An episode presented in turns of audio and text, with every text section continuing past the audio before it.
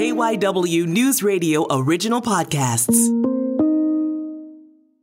It's just a good conversation with somebody that you didn't know you were interested in.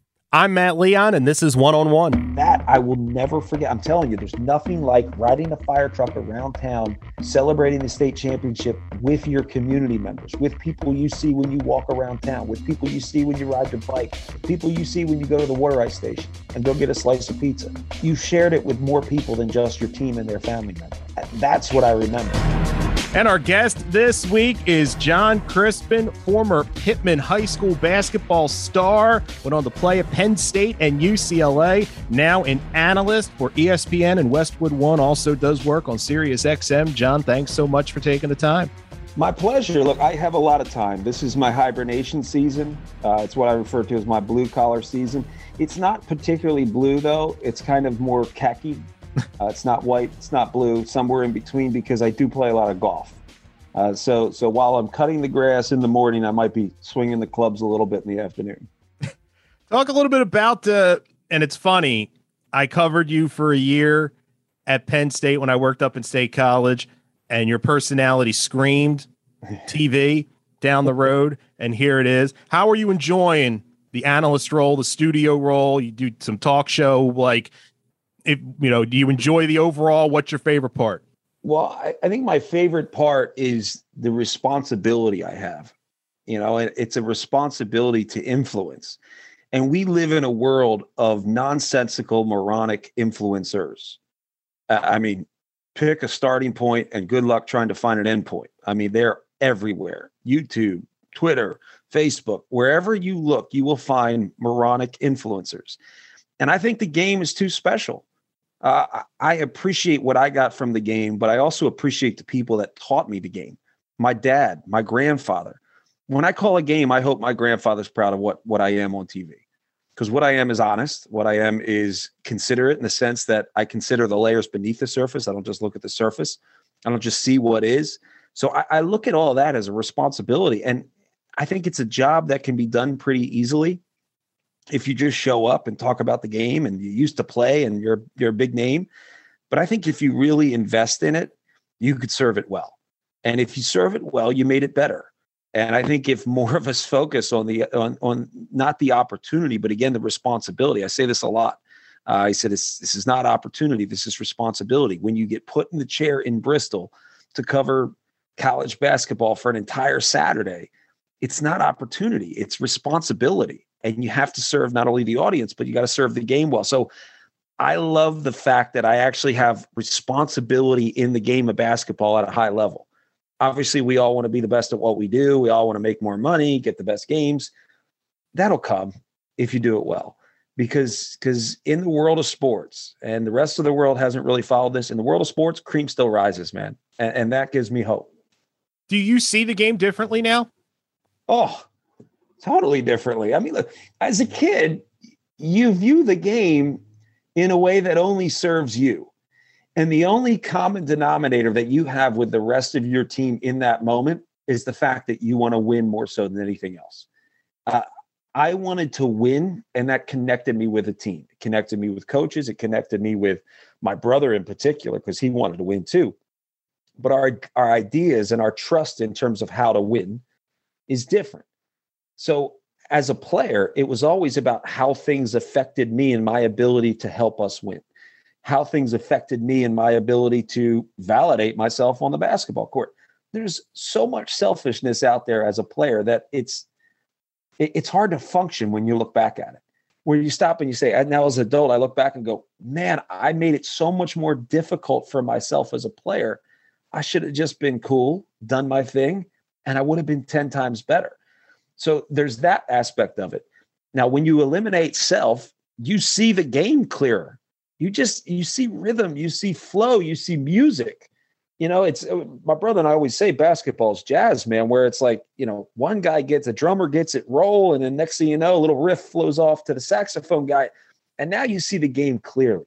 Whereas before you saw so many specific things because they were so relevant to me as a player and what made me happy what made me successful. So, undoubtedly, I see the game completely differently.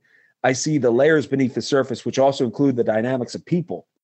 never really considered the dynamics of people as a player. It was more along the lines of, uh, here's our starting five, everybody else get in line. Like that, that was the mindset as a player. Like, if you're the best, you're going to play.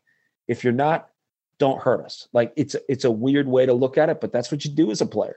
As a broadcaster, I am such a small, insignificant, you know, cog in the wheel that if I can just do my part, make it better, and have a long shelf life and influence the people that want to be influenced in a positive way, I mean, it's awesome. But my the the job I get to do is great, and yes, absolutely, I see every aspect of the game.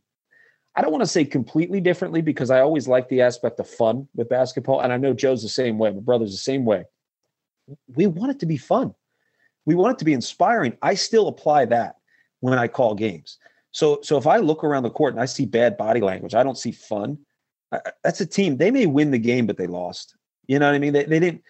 They got to win, but they didn't beat their opponent. Like I look for teams to actually go out there, beat their opponent, have a good time doing it, play with one another, get into a good rhythm and flow, and then see what basketball really is all about. It's not about structure. It's about feel.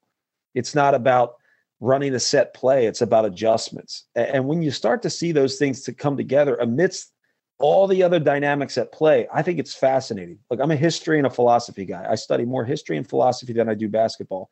And I think there's more relevance to history and philosophy to the game of basketball than there is the 20 basketball books that I have on my shelf behind me. So I look at every aspect of it. And because of that, I do. I see the game completely differently, including everything beyond the game, but also in the locker room, what you take outside of the locker room and the dynamics of a team. It's totally fascinating. It's probably the one thing that keeps me from coaching. I'm curious. Was there a moment when you realized you see it differently? That's a good question uh, because now I have to think about it. I think what happened, if I go back, I started in radio at Fox Sports Radio. I got a couple television gigs with the Big Ten Network. It was the first time I worked in television. I think this was the start. It was one of the first years of the Big Ten Network. So it was like 08, 09, somewhere around there.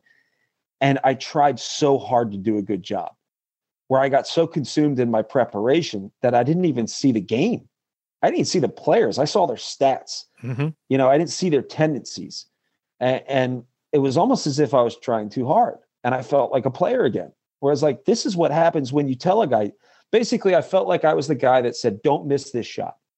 Well, when you say "Don't miss the shot," you try try too hard to make it, and when you try too hard to make it, you miss. And I felt like that's what I did in my first year was I was I was trying too hard, where I didn't see the game at all. I just saw my job. I saw what I thought I had to do, and at the end of the game, I'm I'm I'm kind of stepping back, going, I don't even know what happened in this game. That's not that's not a good thing. I barely try nowadays at this point in my career. I barely tried during a game. And I, and I, what I mean is like I do my work early. I, I, I equate the way I do my job today as me defending a guy in the post in college. If I'm covering Morris Peterson in the post, I got to do my work early because if I have to do my work late and I scramble, I'm in a bad situation, I lose. So I need to fight around, force him to catch the ball in an area where I can defend him. So I do my work early. I prep. I get to know people. I know what's going on with a team. I, I, know the dynamics of a team. I study things that most people don't study.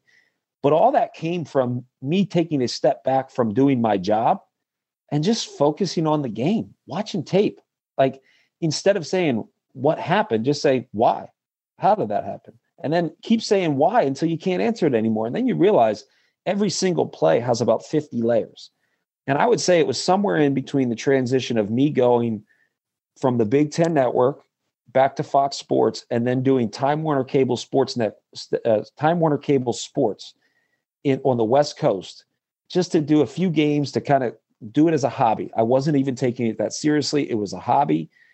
I was doing some West Coast Conference games, I, some Mountain West games. I even did high school state championships.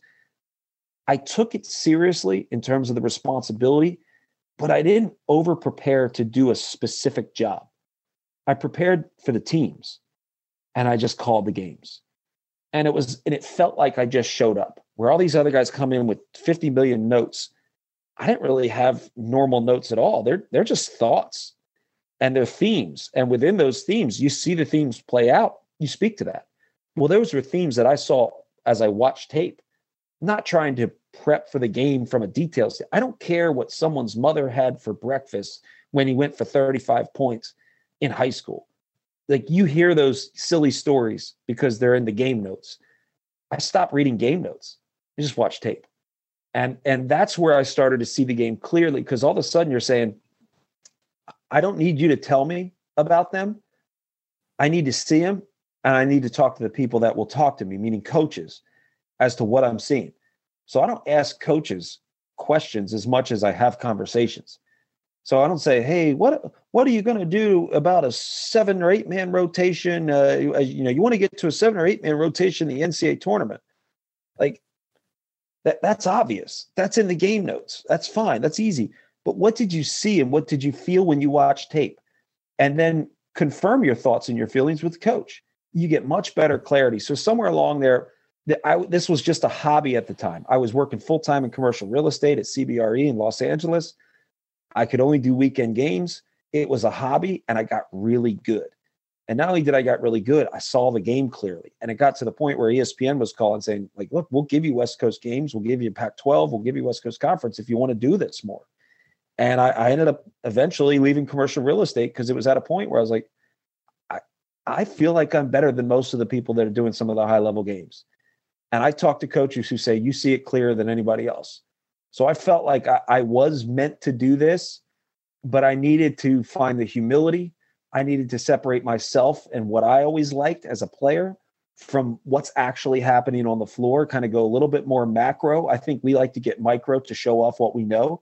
The reality is the game is played in one in the gray. So all your details that are black and white, they're nonsensical by nature. So just function in the gray, see and feel the adjustments, call what you see, think about what you think before you say it. Like there's a lot there that I think I learned probably also because I was in business.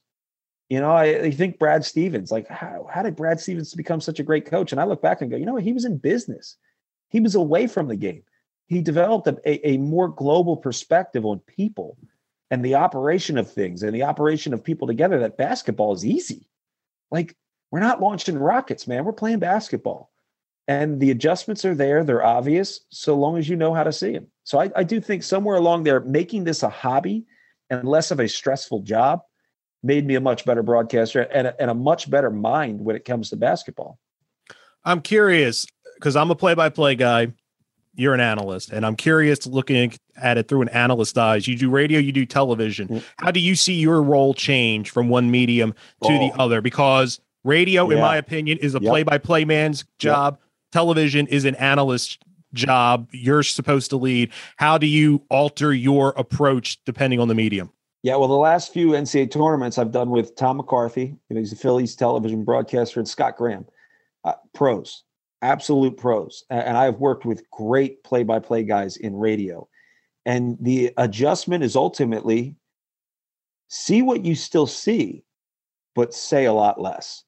And you have to paint the picture. Look, I think radio and television, I think radio, the whole, uh, let me step back.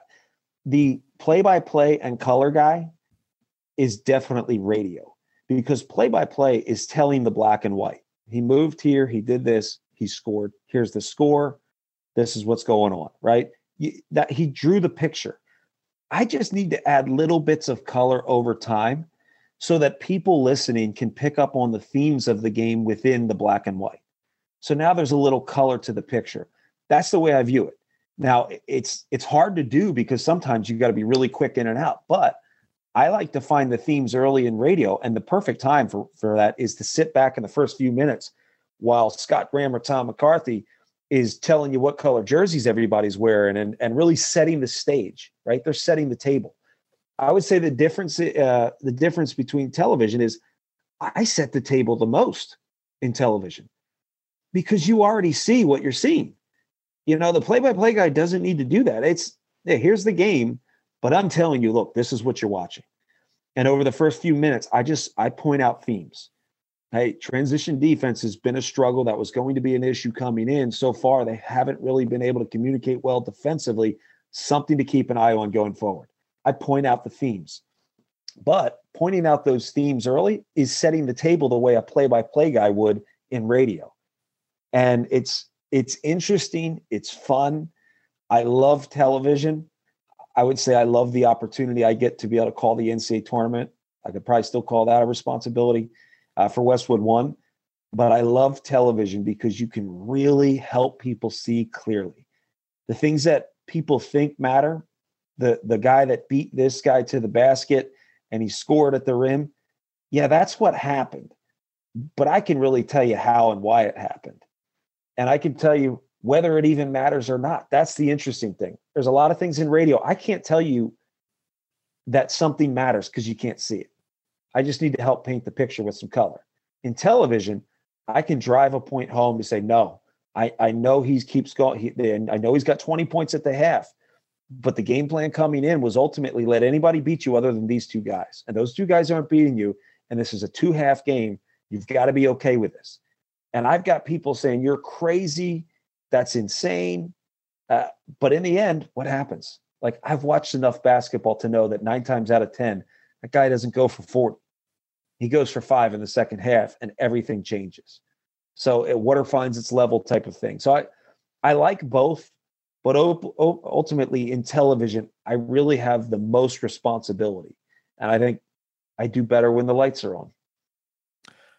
So you mentioned your brother Joe, also a star of Pitman, who's currently the head coach at Rowan. And I said this to you beforehand, and I mentioned half of this when I covered you guys. If somebody asked me what's going to happen with the Crispin brothers in 20 years. yes. Joe's going to be a coach. John's going to be on TV. Yep. It's one of the few things I've gotten right in my life. Joe has been on the podcast in the past. Growing up in Pitman, I'm curious. I know sports was so big in your family. Earliest basketball memory. I got to say, earliest basketball memory was going to my grandfather Cliff Crispin's games at Camden County. And in addition to that, is going to my father's games at Glassboro High School. My father was a was a head coach uh, when he graduated college. He went to Villanova, played football Villanova. He came back at 21 years of age to coach his alma mater at Glassboro, and he had great teams early. He won a state championship his first year. Now he'll tell you he goes, they won in spite of me, but my dad was a good coach. I mean, to the point where he's one of the most respected superintendents of schools in the entire South Jersey area because he's not afraid to make decisions. He lets you go. He empowers people. Uh, at sometimes, I one of the things I always say, like I, I I joke that I'm a manipulator, and they say they call me the mob boss, and I say, look, I'm I don't manipulate people to do bad things sometimes you have to manipulate people's mindset to help them get out of their own way. And I think those are things that I learned from my father without knowing I was learning them. Right? When you look back at watching practices and you know, I remember going to practice and playing and watching these grown men. Uh, now they're, I mean, you look back and they were 17 years old, 18 years old. They were grown men to me. I watched my dad have command over them, and he had a command there was something there that stuck with me that was more than just the fun part of basketball. But I also, I was a part of him taking those kids home. You know, some of them lived in the projects in Glassboro, and we were driving them home because it wasn't safe for them to get home on their own. And there were little things about that that opened my mind to the game where the game wasn't so, it has to be played this way. I think you saw, I saw college players at Camden County College I saw high school players, high level guys, guys like Larry Bland, who, who really, I mean, had it not been for some tough situations in his life, might have been one of the greatest ever come out of South Jersey. I saw great players, but I, I saw a respectable command from a coach and a leader. So I actually have that embedded in my head more so than dunks or long threes. They didn't have threes at the time anyway. Um, so there's so much of that embedded in my head just from being around the game as a kid. It, it what I remember the most was being present. But I think what I really remember the most was seeing my father and my grandfather be in command of this great game. And I think to a degree, Joe's certainly doing that in his own way, but I do it in my own way in broadcasting. I always say, I don't have to coach to teach. I can be a broadcaster to teach. I don't need to be a coach to influence. I can be a broadcaster to influence. The question is, will I ever get to a point where I miss what I saw my father and grandfather have and now see my brother have, which is the camaraderie and responsibility to individuals. I think that's something that I do remember. Um, there's still guys that come to my parents' house that just stop by to say hi to my father. they graduated high school in 1983 and they still stop by to say hi to my father. Like that sticks out to me and that sticks out when I think about growing up young and, and having that basketball influence. Well, it's ultimately it's it's a very positive influence because it's less about the game. You didn't just play basketball growing up. I think football, baseball, you played uh, in high school, but those were my it, better sports. Well, I was just good was yeah. Yeah, I I I, I got beat up uh, a lot. I mean, I still I still struggle quite a bit with with what I dealt with because we didn't know any better. Um, and I also went to Pitman High School, where my freshman year I was our starting varsity quarterback and safety. And when your team's not that good, your safety's making a lot of plays. And when you're an egocentric, prove yourself young freshman, you scored the first 10 touchdowns of the team's season, you it's never enough. So I, I put myself through a lot. I broke three vertebrae in my back in high school. Um, so I, I, missed most of my senior year. I had more concussions than than anyone would be allowed to have today. Uh, Ten documented concussions by the time I was 16 years old. We didn't know any better. Um, so I would have gone to college to play football, and I would have pitched because I threw 94 miles an hour as a sophomore in high school. So a lot of people ask me about that because we had scouts at every game, and there's still scouts I see in the business, and they're saying, "Hey, we remember you." as a pitcher. I came to your game and you threw 94. You're a sophomore. We would have drafted you had you played baseball. And it's like, yeah, but I wasn't meant to do that. You know, clearly, if I was meant to do that, it would have worked out that way. Um, I was meant to play basketball. And then I get to the point where I go, I don't know if I was really meant to play basketball. I was meant to be involved in basketball in some way. I got to play it at a high level. And I got to play it at a high level, not because I was a great player, but because I was a great athlete. And I think that's something Joe developed into a great player. I was always a great athlete and it came easy until it wasn't that easy anymore. And I think that's why Joe's career went the way it went in terms of the way he took off in college and then professionally had a great professional career. Not only was he that good because he worked at it and made himself that good, he persevered a lot. And, and I think the challenge for me was things came too easy. Like sports came too easy until they weren't anymore. And at that point, I probably, in terms of basketball, I wasn't playing my best sport anyway. Baseball was my best sport. Football was next, and then basketball. Um, but ultimately, like I, I, grew up in a basketball family. My grandfather Cliff, who went to Temple, uh, he went to Temple on a baseball scholarship. Was also offered to play football there. Ended up playing on two Final Four teams at Temple basketball. I, I liken myself to Pop more so than anything else, and Pop ended up as a basketball coach and an athletic director.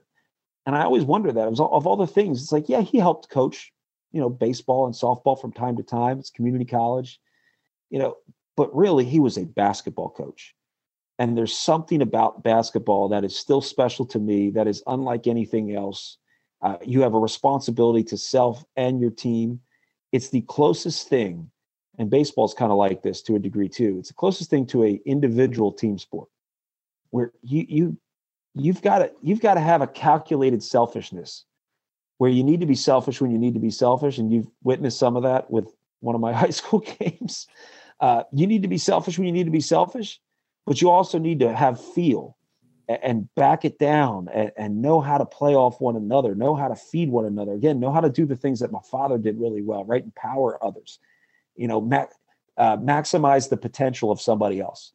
So i think everything I've done in life outside of the success I had in football and baseball, everything I've done in my life has been to guide me back towards a career in basketball in some way, shape, or form. And I think I found the right one. But I will tell you, as an analyst, uh, being around this game, there's nothing I'd want more someday than to have the responsibility of coaching young kids. Uh, whether those young kids are 14 to 18 years old or those young kids are 18 to 22 year olds. Uh, kids need a good influence, someone that actually cares to make not only their lives better, but the game they're playing better. And right now, we have a lot of agendas out there. So if there's anything motivating me to get into that world of coaching that my grandfather and father and now brother have been a part of, it's it's probably the need for that.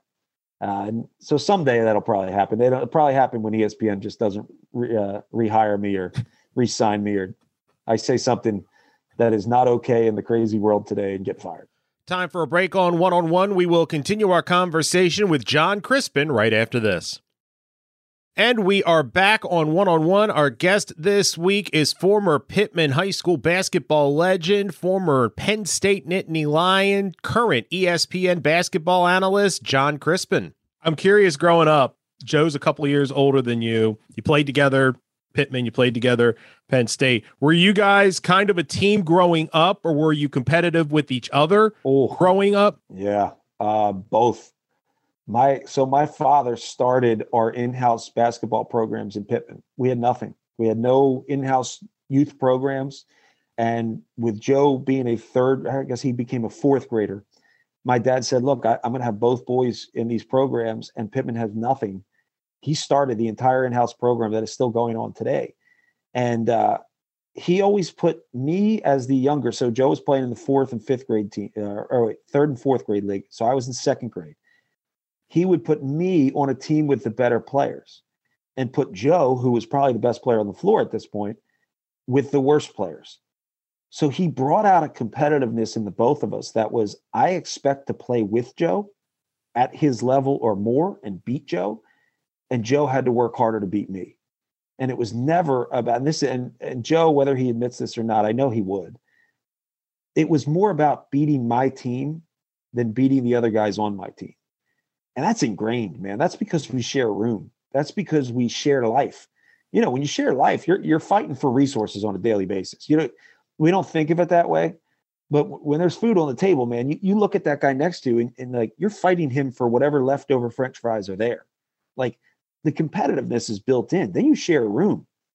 Then you play together you work out together, and then you're pinned up against each other. Like that competitive competitiveness was brought out of us uh, through my father and kind of the way he structured things. But in the end, we always ended up playing together. I would play up and play on his teams, and then when I became a freshman in high school, uh, I'm, I'm I'm starting on the varsity team.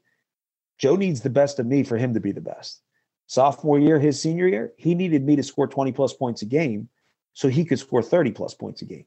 Otherwise, there's too much attention on him. So there was the competitiveness that was still present, but there was also the, the camaraderie and the, the, the, teamwork that we had that you can't train or coach. It's just got to be there.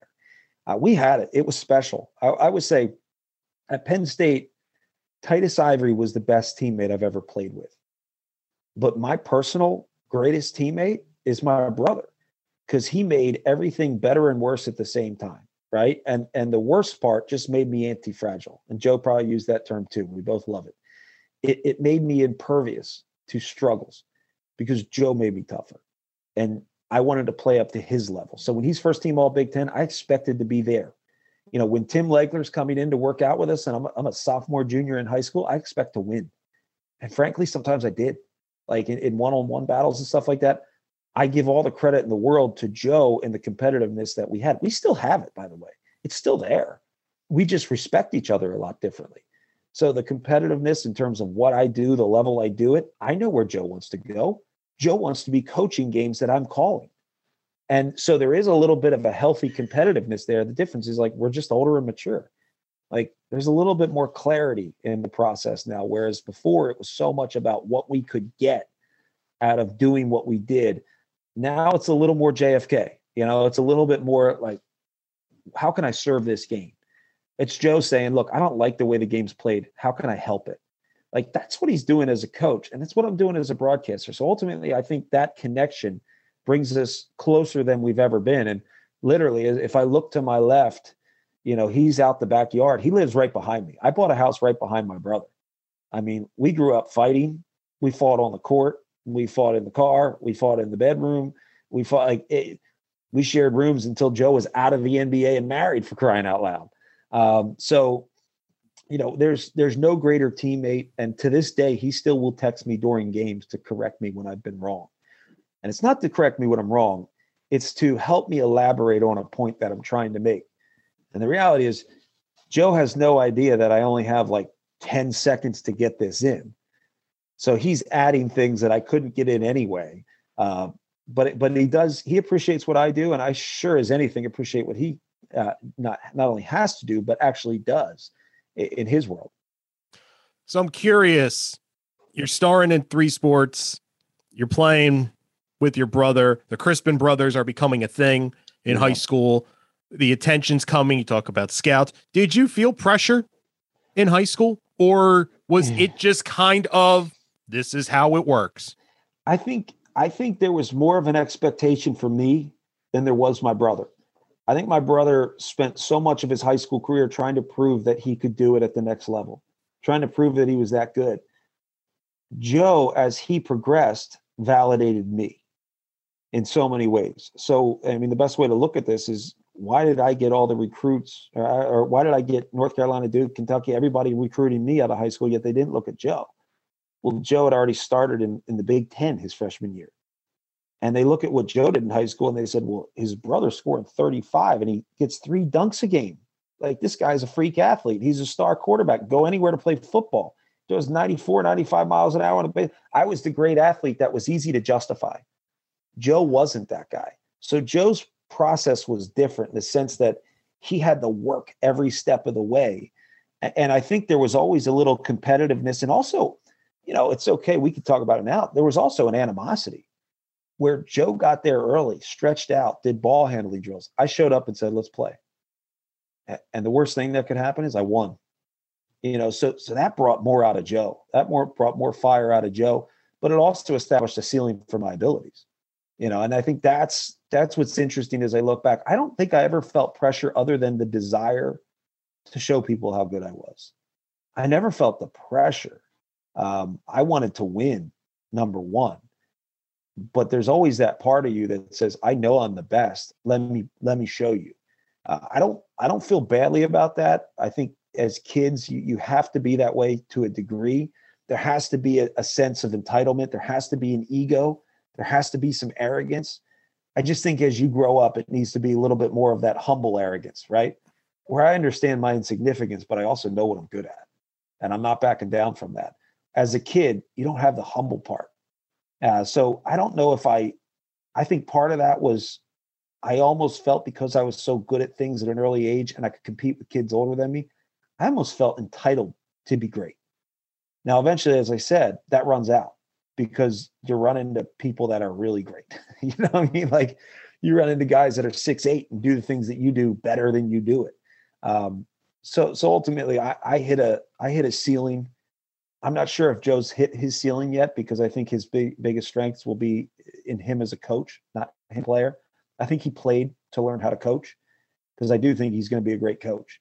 Uh, but I, I don't ever remember growing up with the pressure like that. I think I felt the pressure a little bit more at Penn State, particularly my sophomore year when I knew we were good, and there was always goofy stuff going on. With you know, I'd have a great game and then get benched the next game. There was always there there were always things that made me fragile. Uh, and I wish if I could go back, I, I wouldn't be as consumed by those things. But in high school, that, that's also a trick question given the concussions we talked about before, because I'm not sure how much I remember. Do you have well that being said, um, you won a you mentioned winning, you won a lot at Pitman. Uh, you had great individual games. I was talking to you beforehand, the 62 point performance against Penns Grove. Yeah. And regardless of your answer to this question, I want to talk about that. But what is your favorite memory from your days at Pitman? Like if you're thinking back to your college to your high school days, what's at the top of the list? This is this is the answer that everyone should have if you're doing things for the right reasons. And a lot of times you think you're doing things for the right reasons until you glorify yourself a little too much and you realize, like, nah, this was all about me. What I remember the most in terms of my most proud moments were riding a fire truck around town and having the entire town come out and support us. And it's not that they supported us, they felt pride, right? Like there were lines out the gym to get into our tiny little 1200 seat. If we could even get over a thousand in there we're probably breaking fire codes. Um, there were lines to get to our games. We were fun to watch. We we were we were we were crazy before crazy became cool and i'm talking about the golden state warriors and the splash brothers and shooting 33s a game like we did that in high school no one was doing that in the mid 90s we did so there's a lot of pride in that but ultimately when you get on a fire truck after winning a state championship for a school that prior to Joe getting there won two two games in two years. Those people feel pride too. The same pride you feel in representing them they feel in being represented. And they feel honored and represented for winning. And that I will never forget. I'm telling you, there's nothing like riding a fire truck around town in February, March, celebrating the state championship with your community members, with people you see when you walk around town, with people you see when you ride your bike, with people you see when you go to the water ice station and go get a slice of pizza. You shared it with more people than just your team and their family members. That's what I remember. And and ultimately I think that's what guides me now is like look, we live in we live in a time where the world is huge, but at the same time it's tiny and small because it's all connected. I like to make my world as small as possible. Like I can't fix everybody's problem, but I can make where I live a little better. So if I can represent where I live in, in a positive light, I get to experience that fire truck ride every time I go downtown and people say, God, it's so nice to see you on TV. You do such a great job. Because what I know they're really saying is, I'm so glad you don't stink. Because st- being bad is is embarrassing. That job, being um, argumentative and too opinionated, it's actually embarrassing. You might make ten million dollars a year doing it, but it's embarrassing. It's not intelligent. It's it's not forward thinking it's embarrassing. So when I come home and I see people and they say, Man, I, I saw you, like, you're really good at what you do. Like, I learned something every time you're on.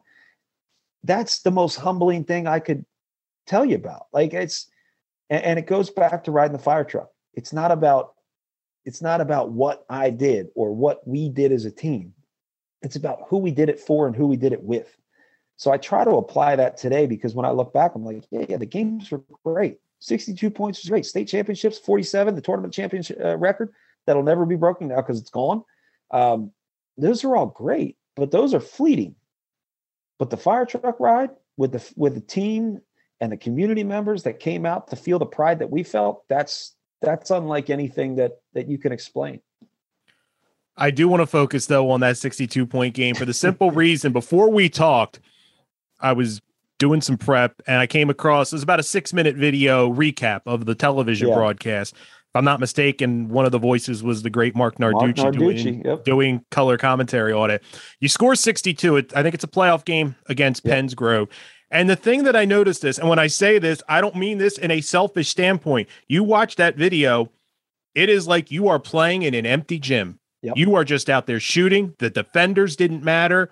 Nothing mattered where you were on the court. It was incredible to watch. And I'm just curious because that is the type of performance I'm imagining the type of feeling that we all dream about when yeah. we're in the backyard. What yeah. is it like to be in that zone? I always say it's like people talk about the zone. I say, well, it's when the defenders and sometimes your own teammates become movable cardboard objects.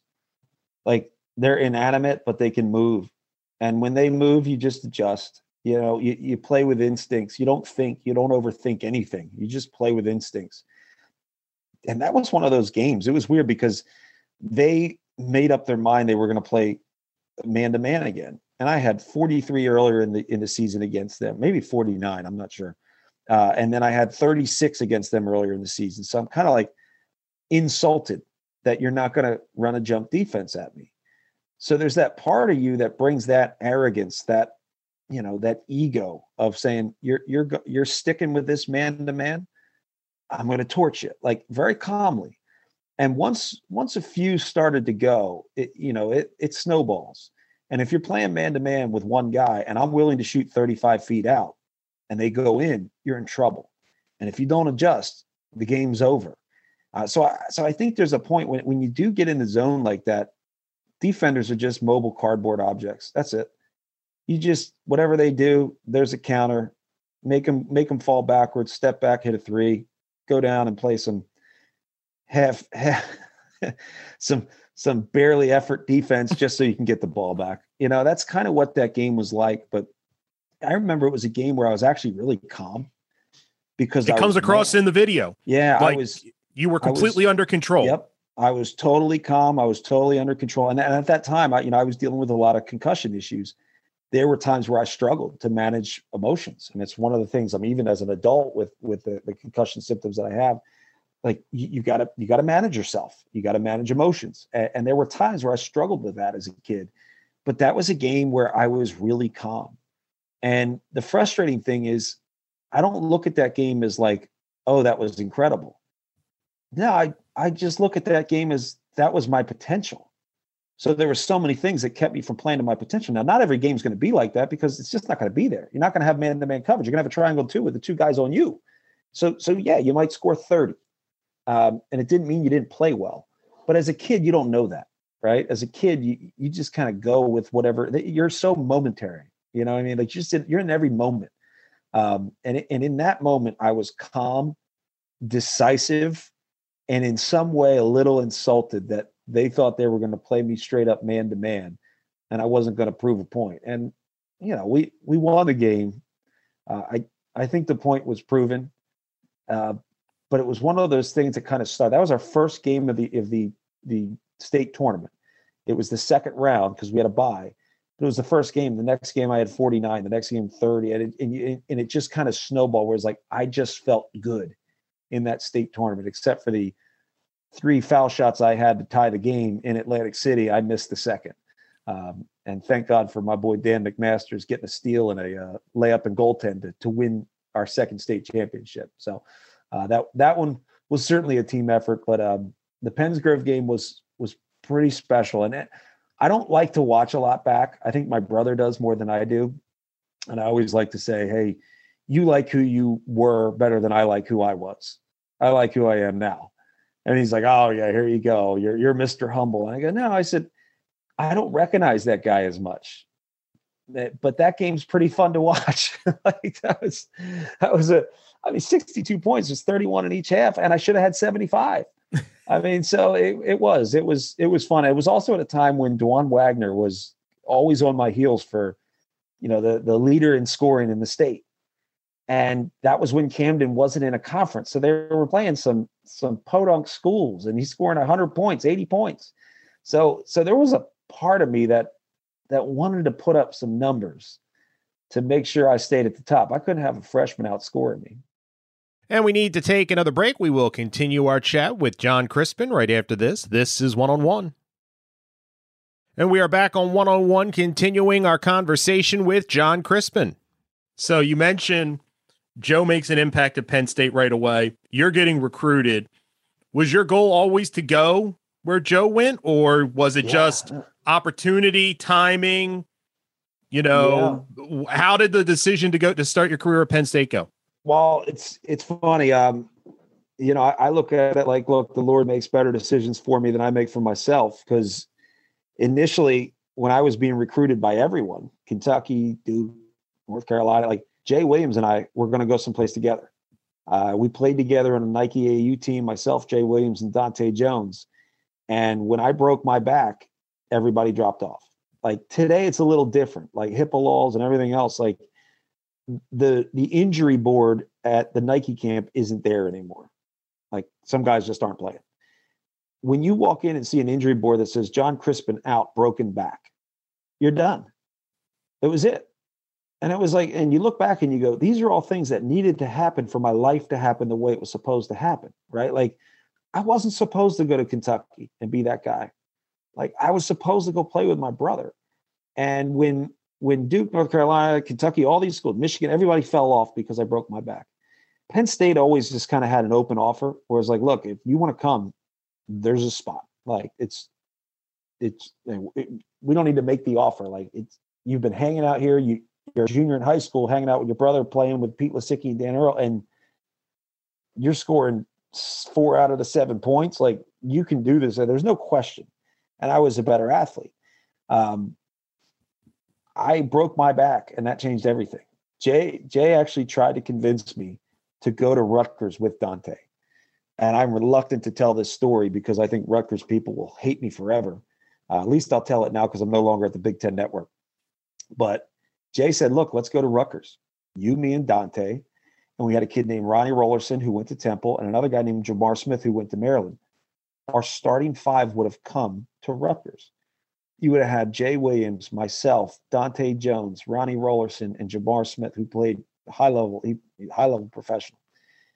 It would have been a ridiculous team, but I had no desire to go to Rutgers and be the man. Like I didn't see Rutgers that way. Jay did, and I think Jay was onto something. He's like, no, no, no, we'll we'll win the Big East. Like we'll like all the things he did at Duke, we would have done it at Rutgers. Yet Jay was the best player in the country. He was the second pick of the draft behind Yao Ming. Like I remember saying, Jay, like you're the best player in the country. You go wherever you want. You don't want to go to Rutgers. No offense, play for Kevin Bannon. And like they were a mess. It wasn't a great situation. And he says, We'll we'll run the program. Let's go. And I think in that moment there was no question. Every other option was eliminated for me so I could see clearly. And I remember my brother and the team were they were over in Italy on a on a you know a, a European trip. And I remember calling one of the assistants, Chuck Swenson. I just said, Hey, um, by the way, I'm coming. And he's like, Wait, you're you're gonna come to Penn State. I go, Yeah, I'm telling you now. This is my way of telling you. I'm coming to Penn State. I said, in, in addition to that, I want to set up an official, but I'll be up there every weekend when you bring people in that are going to be a part of my class.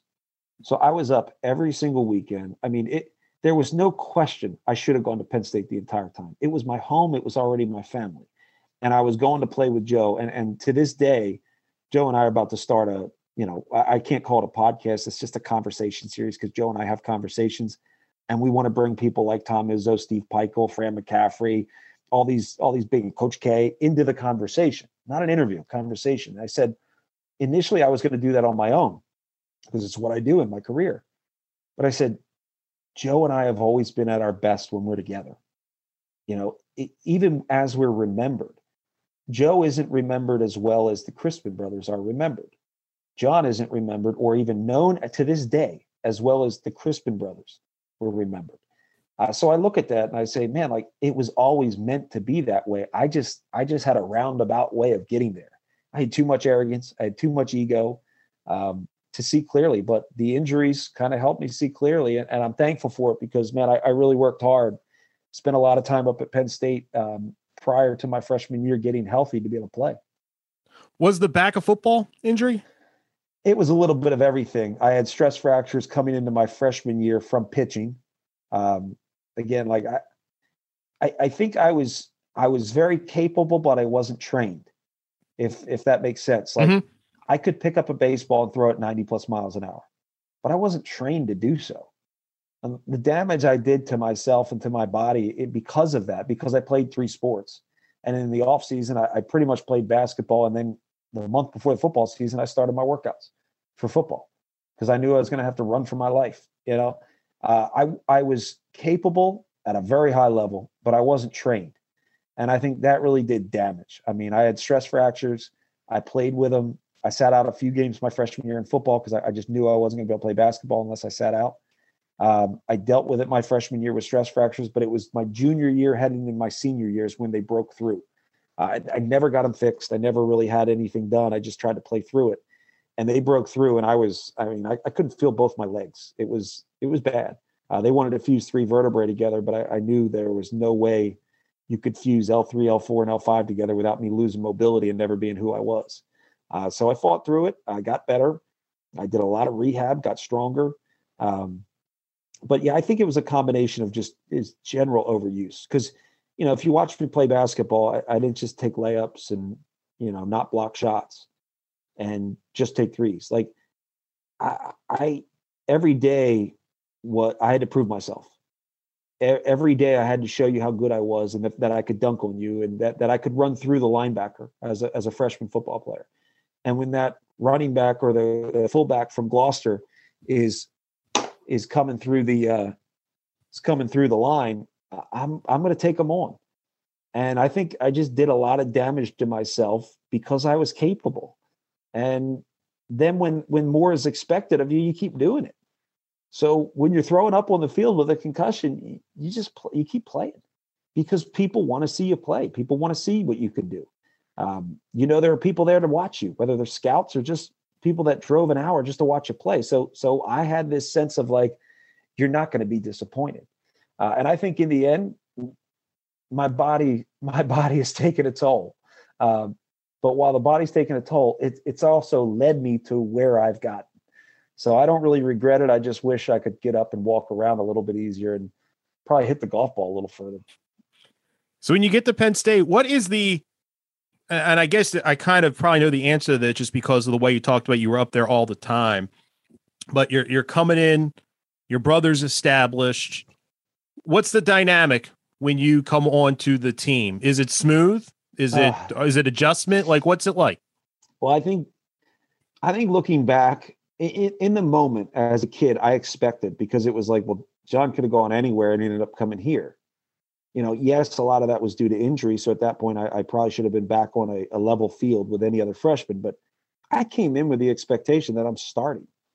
And I think I came in with that expectation because the rest of the team did too.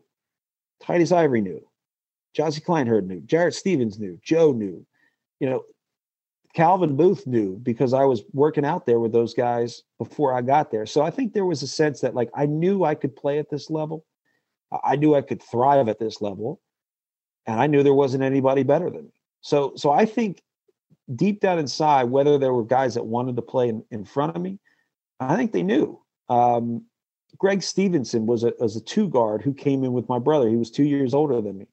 When I committed, he transferred. I just look at that, and even my brother will say, like, I just think guys knew, like, you were going to play. You were going to play a lot of minutes. And I did. I played 28, 30 minutes for most of my career there. So I think it was as smooth as it ever could be, but but a lot of that came from being there, being present. I was on the team before I was ever on scholarship. And that was because my brother was there and I spent time with him. I was up there almost every other weekend in the off season just because because I had a license and my parents were crazy enough to let me drive up there. Um, so I did. I spent a lot of time there. I was already on the team. I was already a family member, and uh, I think it made it as smooth as possible. I think what was tough for people, if I'm really thinking about this clearly, is the dynamic of Joe and I was tough. We were two strong minded competitors where you'll see us throwing balls at each other, fighting over passes in a warm up shooting drill. Yet in the same time, you'll see both of us take on challenges that no one on the team is willing to take on. Whether it's saying, guys, we need to talk to coach and we need to take it easy because we're worn out and we're going to lose the Bucknell like, we need to talk to him. And no one speaks up except Joe and I. And I think that dynamic was tough for people to catch up with to say, all right, Joe is a strong minded leader. And Jon has this fearless conviction. Some some insecure people would call it entitlement. It's not entitlement. There's clar- there's clarity with a fearless con- conviction. Entitlement doesn't have clarity, and there's a lot of insecurity in, in, in entitlement we had a fearless conviction that was like, we know how to win. We do whatever it takes to win. We do more than anybody else. So let's go. Um, I think that dynamic was the adjustment that people needed to make because we both led in our own way. Joe obviously was the leader, but I had my ways too. And I think once people caught up to our differences they started to see how those differences complement one another, but also complement the team. And that's where we really found our stride when I was a sophomore and Joe was a senior. That season, you guys go to the Sweet 16. Uh, I've covered that team for much of the season. It was fun. You guys were fun. Everybody outside of the state college kept looking for reasons why you shouldn't go to the NCAA tournament, yeah. why this shouldn't happen. Uh, but you were a group that complemented each other. I think I remember the big win over Michigan State in the Big yep. Ten tournament. That kind of that was like the the ticket puncher. Like yep. once you got that win, Yep. It was just a matter of what number was going to be next to your name and on selection Sunday. Uh, what are your favorite memories of that year when you guys uh, make that run to the Sweet 16? Well, I think for a lot of people that remember, because it's funny, it sticks with people today. I, I, was actually playing at a golf course in French Lick, Indiana, Pete Dye course in, in, in French Lick, Indiana. There's old there's old resorts there that you would never. I thought French Lick was about Larry Bird, but it's where my wife and I got married. She's from Indianapolis, so we got married out there, and we went back for a five year this past year. And my caddy was a Kentucky grad, and he kept saying, "He goes, man, I just don't. You you look familiar. Your name's familiar. Like I just." I don't know where I know you from. And, you know, look, I'm not, I don't want to like start naming my, I don't want to start like listing my qualifications or my experiences to maybe find the one that connects. So I just kind of say, oh, you know, I, I don't know. I'm not sure where you're from. He goes, oh, I'm Kentucky guy. I go, oh, Kentucky guy. Are you a Hoops fan? He goes, is that where I know you from?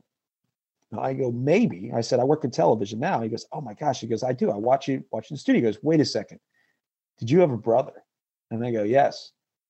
He goes, Are you're the Crispin brothers? And I go, Yes. He goes, You're the brothers that torched Kentucky for 57 or 58 points. I go, Yep. That that's the one. To this day, scoring, I think I had 26, Joe had 31. So so 57 of our team's 73 points, 74 points to this day, that is one of the most memorable things for people because two little, let's just call it what it is, six foot white guys go into Rupp Arena and put up 57 points against guys that aren't supposed to lose. They didn't lose a home opener in 34 years. And we came in and did that. Uh, that one, to this day, people still remember that and talk about it. And even my caddy at the Pete Dye course in French Lick was like, "Oh my gosh, that was when was that?" I said, "It's 2001." He goes, "I yes," or it's 2000. It was November 2000, and he goes, uh, "He goes, there was a game earlier this season where a guy went off for 25 points, and they were ranting and raving about this this score and why they don't have more shooters." And on the radio station, they said, "But it was nothing like what the Crispin brothers did at Kentucky." And, and that to me, like that makes that game special for me and Joe personally my father and mother and little sister were right behind the bench. My grandfather and grandmother, my grandfather who played against Kentucky in the Final Four, was right behind the bench to witness that. And, you know, I think we did it honorably. We weren't loud and obnoxious, and we were just happy to be there and happy to prove that we belong. Uh, so, so that to me jumps out personally, but ultimately, winning against North Carolina in the NCAA tournament and it, and it goes back to the, the fire truck ride in, in Pitman. It was landing the plane back in State College, coming back from from New Orleans, to see thousands of people there waiting at the airport just to welcome you back. You know, to see as, as they drove our bus downtown, people outside, like borderline rioting. I mean, look, you're around for some of this. You saw it. It was madness, and to be able to bring that to people that you don't know, but that root for you man, that's special. So I, I, would say, like personally, for Joe and I, that Kentucky game was was it. That really put us on the map. That got Sports Illustrated. That got Slam Magazine. All these things that we we just we never even would have imagined in our careers. Uh, that game did that, but then to to cap it off for the university, for State College, for those people that we love and to this day still love. Um, so many of them we still see today. To be able to bring that home, that was there's nothing more special than that. But it hurts. I mean, for us, people see the success, and I say, but we lost. Like there were reasons why I transferred. And again, I was a 19 year old when I transferred. So who knows what those reasons really were, 19, 20 years old. Um, but one of the things that bugged me was we celebrated a Sweet 16 appearance as if we won a national championship. That bothered me. Uh, so I didn't handle that well. But at the same time, it's like I, I do remember the feeling of bringing people joy and again the pride that people had of like saying yes penn state basketball has done it. We're relevant. Um, I'll, I'll never forget that. And i still i'm reminded of it every time i go back to penn state today. The team that beat you in the sweet 16 was temple. What do you remember about that? Because that was one of the john chaney's teams that you know made the tournament but was one of his more unlikely runs to the elite yeah. eight. What do you remember about that game specifically well, one of the things that was kind of undocumented because we didn't want to talk about it, we, we wanted to keep things under wraps, is I was really sick all week. I didn't practice, I didn't eat, I lost 15 pounds. I had walking pneumonia from the prior week in, in uh, New Orleans, which maybe I had too good of a time. I don't think I had that good of a time in, in New Orleans. People like to say, oh, you probably got sick going out. No, we didn't go out, but we were out, you know, so who knows how I got it. Um, I was really sick. Uh, I didn't practice all week. Uh, everybody sat at the front of the plane. I laid on the floor in the back. Like it, it was. I didn't think it was going to be a play. All I ate was ice cream before the game because I just my throat was so closed up I couldn't even eat. Um, I shaved my head that game because I just felt like I was so sick. I just I don't know. I did something to feel better. It didn't work. I was terrible. Joe was terrible. We couldn't make shots. Um, and they did just enough. But the way they played, it forced you to make shots. So if we didn't make shots, we didn't win.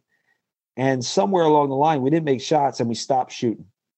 And I, I remember that part where it's like, I, I wish I knew then, again, what I know now, but ultimately, I wish I knew then that you just got to shoot through it. But we didn't do that back then. You know, back then it's like if shot's not falling, you stop shooting, you get something else. Well, we weren't we weren't going to win that game inside. It Kevin Lyden, a bunch of the big Ronnie Rollerson, a bunch of big boys. Like we weren't winning that game inside. We needed to space the floor. We needed to get them to chase. We needed to eventually make some shots.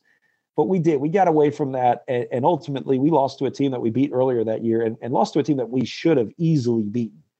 And I think Joe knows we uh, we would have gone on to play Michigan State in, in, the Elite Eight. Team we just beat. Team we had confidence against. Team team that we had a good defensive strategy against last time around. Um, so, so I think when we look back at it, we say we should have gone to the Final Four. And at that point, look in the in the world of basketball, college basketball, a national championship is is obviously the, it's it's the mecca, right? It's it's the holy grail of college basketball, but it's the road to the final four for a reason. The final four are, are the, the, teams that were somehow able to do enough just to keep playing, just to find a way to keep winning. After that, anything can happen. Uh, so I think just getting there, that would have been special. And I think it, we all look back at it and say, we, we could have done it. Um, me being so sick didn't help, but we just didn't play well. So you mentioned a transferring to UCLA, and I'm curious. You start your career at Penn State, where it's football, football, football. Yeah. And I hope the basketball team does well. Yeah. And then you transfer to UCLA, you know, where where John Wooden, the greatest coach in college basketball history, built a dynasty. You know, you talk about hallowed ground, Pauley yeah. Pavilion. What's it like, kind of that shift in dynamic of what a basketball player is in the puzzle of the athletic department? You know, I'll tell you, I was actually and I mean no offense to UCLA for that. I was disappointed. Um, when I went to UCLA, I thought basketball was the most important thing there. But the reality is, you're in Los Angeles. There's a lot of distractions. Uh, people talk about pro sports towns and how hard it is to be Minnesota in Minneapolis, right? Like, this is Los Angeles. This isn't just a pro sports town. This is numerous pro sports in this town, but there's also everything else. Uh, Hollywood is there, music is there. Everything is in Los Angeles, and it's all there to keep you distracted from from what it doesn't have that actually matters. Right? Community, family, you know, connectedness, um, a blue collar work ethic. We had none of that. And I think one of the challenges that I saw early at UCLA was that we we at UCLA hung our hats on our tradition and our history, but did nothing to make ourselves better going forward. Um, we had great players, but not tough competitors, right? They're great talent, but not killers, right? Something was missing. And I think ultimately what was missing was just reality. Uh, we had so much talent and we never lived up to our potential. And I think a lot of it was there were so many distractions. And the distractions that are there for players are also there for the fans. They only come and they only really support when you're winning at the level they're accustomed to, and that's Final Fours and national championships. Ben Howland went to three straight uh, Final Fours and, and, got fired a few years later. Like, it's not an easy place, man. Like, I think that's that was a shock to me, but also we didn't have a practice facility at Penn State. We had amazing facilities. When I was at when I was at UCLA, we had to get the managers to open up Pauley Pavilion to get shots up, or go get shots up in the Wooden Center, which was the student recreation center. I mean, good luck going to uh, what do they call the the is it the what do they call the rec center at Penn State? I forget what they call it. Rec Hall. Is it? Is it no, Rec no, Hall? No, that's the old. That's the old Rec Hall. But there's there's like a uh, intramural facility, the IM building. Yeah, it's the IM building. If we had to go get shots up while people are trying to run five on five, like what kind of big time basketball is that? Now over the summers, I played with Magic Johnson and, and Kenyon Martin on my visit you know, and and then would play with my team was Paul Pierce, Kevin Garnett, Earl Watson, and Dahntay Jones, and myself. And there were four court or three full courts of that. So so that was great. But from a team building aspect, we were not connected. And we weren't connected because everybody was into their own thing. And ultimately, I left Penn State. And what I learned was all the things that made Penn State great. I tell this to people today. Look, I went to UCLA to find humility. I didn't know that's what I was going there for, but that's what I went there for. I found humility. I found a little understanding that I don't matter as much as I thought I did. And that was a good thing. I needed to learn that. But at the same time, I tell people to this day, you know, there's still people out there that, that do not like me because I transferred from Penn State. And I tell those same people, I appreciate Penn State for what it really is more so than the people that stayed there for four years because they never saw it any other way. I saw it another way. And I had dreams of transferring back. And I had thoughts of of could I ever go back to Penn State? Like I had those thoughts. I had those dreams because I realized what made Penn State great. And what made Penn State great was so personal to me that it might not be what other people like. You know, it's again community, family. It's going bowling as a team regularly and going to Hoss's and hanging out like we're family members, not just teammates. I miss that. Uh, it's the community that rallies around you, whether you win or lose. Um, that was special, and it made winning for them that much better. It made winning at UCLA feel empty. You beat you beat Kansas, the number one team in the country, and they go, "Hey, well, you should." I'm like, "They're the number one team in the country. We're not. We're ranked 24th like we weren't supposed to beat them, but that's the attitude there. So so that was a challenge. I mean, there are so many great things about UCLA. Don't get me wrong. Got my degree from there, played with great people, worked with great people, was led by great people. Uh, but ultimately, for me, what I missed were the little things about Penn State to me that make it great. After college, I think you played a couple years overseas. Like, uh, what was because one of the things with overseas basketball, when I talk to people, I'm amazed at the wide range of experiences from yeah. it was incredible. I want to move my family back there in 15 years to I had to get off the court before they set it on fire. Like yes. it's there is a yeah. wide range. Where did you fall on that spectrum from your experience? I, I think I fell in every area of that spectrum. Uh, right where there were moments where in Spain they were chanting "Cinco, Cinco, Cinco," like I never wanted to leave, right? And then you go someplace else. We're playing in Madrid, and they're throwing rolls of quarters on the and they weren't quarters, obviously, but they're, they're throwing coins at you. Like you're like, where are we? What are we doing? This thought this was big time basketball, and then you get fired, and you get sent home three months into your your or three and a half months into your time there, and you're waiting on a paycheck that that is a month late, and you're never going to get it, and then you start to go like, this stinks. I don't want to do this. Like, like I, I want to go and commit and find a way to win. But that's not the world over there. And I think that's something that Joe persevered better than I did. Uh, and Joe will tell you it's, it's similar to him coaching, where it's like he did it because he had to. Right? He was a competitor. Joe's driven, which means he sees a destination and he goes towards it. I'm motivated, which means like my motivations are, are different, right? Like I want to feel good about what I'm doing. I want to be able to build something that I actually like. I got to a point where I said, I'm not motivated to do this anymore. I'm not motivated to persevere. I, I played in Spain, played in Ireland, played in the ABA for a couple different teams, but ultimately my last stop was Ireland. And I said, that was it. Like I broke my wrist playing against terrible basketball players.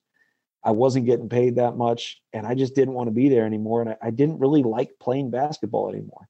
Uh, so I took. It's funny. I took a year off, and most people don't know this, but I took a year off where I just said, you know what, I'm done. I'm just gonna do God knows what. Well, I did commercials. I did some commercials. Did a Coke commercial. Did a Ruby. I saw the commercial. Coke commercial on the had, same. it was crazy. Yeah. So I had a Target print ad. I was a Sony print ad. So technically, I could say I was a male model at one point in my life.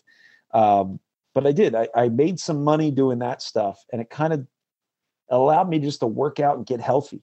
I got healthy for the first time, honestly, since I was probably 14 years old, where I felt good. Um, I was playing at the men's gym at, at UCLA with all these pros.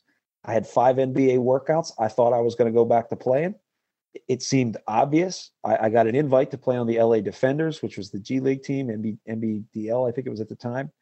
Um, and I had plantar fasciitis. Uh, I had a second workout with the Lakers, and I had plantar fasciitis. I got an injection in my heel to get through the workout. When I got done the workout, I came into the locker room to get changed, and I had torn the fascia in my foot. Didn't feel it. It tore out. And I remember the the trainer, I think it was Gary Vitti at the time. Um, he just looked at he's like, like, I don't think you're playing this year. Like it's just like I don't know what you do for this because it's going to cause other problems. I ended up partially tearing my ACL, uh, you know, because my foot had totally turned inward. Uh, so I thought I was going to go back to play. And what I would have done, I would have gone to vet camp and just tried to get a job overseas and make good money overseas. But that was that moment where it was like, I'm done playing. Like, and I was okay with it. I did everything I could do to get back and play. And I was in the best shape of my life. And my body just couldn't hold up because I did too much damage to it as a, at a young age. Uh, and probably just did too much. You know, three sports my entire life until I was a sophomore in high school, like at, at a high, high level, junior in high school, really at a high level. Um, so I think it, the end of my career was forced upon me, but it was necessary. And somewhere along the lines there in the next year or two, uh, you had to step back and say, all right, who am I? Number one, and what am I going to do with the rest of my life? And and throughout all that, I was doing camps and clinics and workouts and working with different teams. Thought I might coach, but ultimately, it's like I, I just I don't really want to coach and Andrew Siciliano, who was the original Red Zone guy on DirecTV. You know, we, we see we see Red Zone channel now, but Andrew Siciliano hosted the Red Zone. He had a radio show and he said, Jon, I saw your commercials. Like you're you're comfortable. Like you're you're good. He goes, Why don't you try broadcasting? I said, Look, I would love to try broadcasting. How in the world do I do that? Um, he said, Come on my radio show. Do a 15 minute hit on my radio show, just talking about college basketball. So I did that. Next thing you know, I'm getting calls from shows all over the place to say, "Hey, will you come do our show? Do our show." Now I'm hosting. Now next thing you know, I'm doing television. So it, it really grew pretty quickly. Uh, it never quickly as quickly as you'd like it to grow because I wasn't a huge name. I wasn't JJ Redick, right? Um, but I was good at what I did. So there were always opportunities, just not life changing opportunities. Uh, so, so inevitably, it, it it did kind of lead me into a career, and I did throughout that time get into commercial real estate because I wasn't doing enough in broadcast. I was bored, and I lived in Los Angeles. If you're not making two hundred thousand dollars a year there, you're not surviving. Uh, so I did. I worked in commercial real estate. I got really good at broadcasting when it became a hobby, and and here I am making a career out of it. Final question: Do you you've had such an interesting ride to this point? Do you often take a step back and think about it and think about how all these things kind of led you to where you are today? Always. Um, that's the philosopher in me. Uh, there, there, there's so much ancient philosophy that I find to be so relevant because it points out the human condition and the patterns of thoughts within humans. And and I'm I'm not above that right? We all like we think we are throughout times in our life, like, well, I'm above that. No, no, no, I, I'm at a different place. We aren't.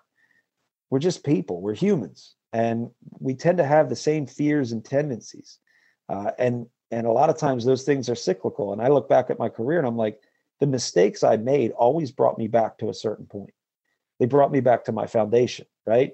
The failures brought me back to a foundation. And, and ironically enough, the successes in my life also brought me back to my foundation. So somewhere along the line, I grew up and realized that my foundation was good. The house I built wasn't. And ultimately, it brought me home to Pitman, New Jersey. I mean, I live two blocks from my childhood home. I see my parents every day. I see my brother and talk to my brother every day. His kids come over and play with my two year old. Like, my life is so good uh, for all the right reasons because it is based on a foundation that was established for me that was really, really good. The walls we put up over time, they come and they go. Uh, but ultimately, I will always fall back on this foundation. And I think ultimately it allows me to just be better at what I do because I understand what it's really all about. It's not that important. We're not shooting rockets into space. We're not curing cancer. We're just talking about basketball. How can you make it better? That's it. And if I'm living here, how can I make where I live better? It, it's it's so much easier to simplify your life and ironically enough things start to work out a little bit better when you do. So i i'm glad that i suffered through what i suffered through. You know i recently had surgery to remove my entire large intestines. I have no colon. Uh, i have 74 staples holding my stomach together. These are all things that just humble you and when you're humbled enough you realize what matters the most. And i think that my life through my injuries through my successes through my failures it, it ultimately brought me home, but but it brought me home with peace. Uh, so I'm I'm thrilled to be where I am professionally. But like I said, if that doesn't work out, if I could coach the high school as a volunteer assistant and help my brother with Crispin basketball, that's a darn good life. Jon Crispin, this was tremendous. Thanks so much. My pleasure, man. Anytime. This is good. I, I, this is my hibernation season, so I got a lot to say. And that will do it for this week's episode. Many thanks to Jon Crispin for being our guest. Now, if you like the show and you want to help us out, if you listen on Apple Podcasts, leave us a rating and a review. You can follow the show on Twitter at One on One Pod. You can follow me on Twitter as well at Matt Leon 1060. Thanks so much for listening, and be sure to check us out again next week when we bring you another conversation with someone you should know more about.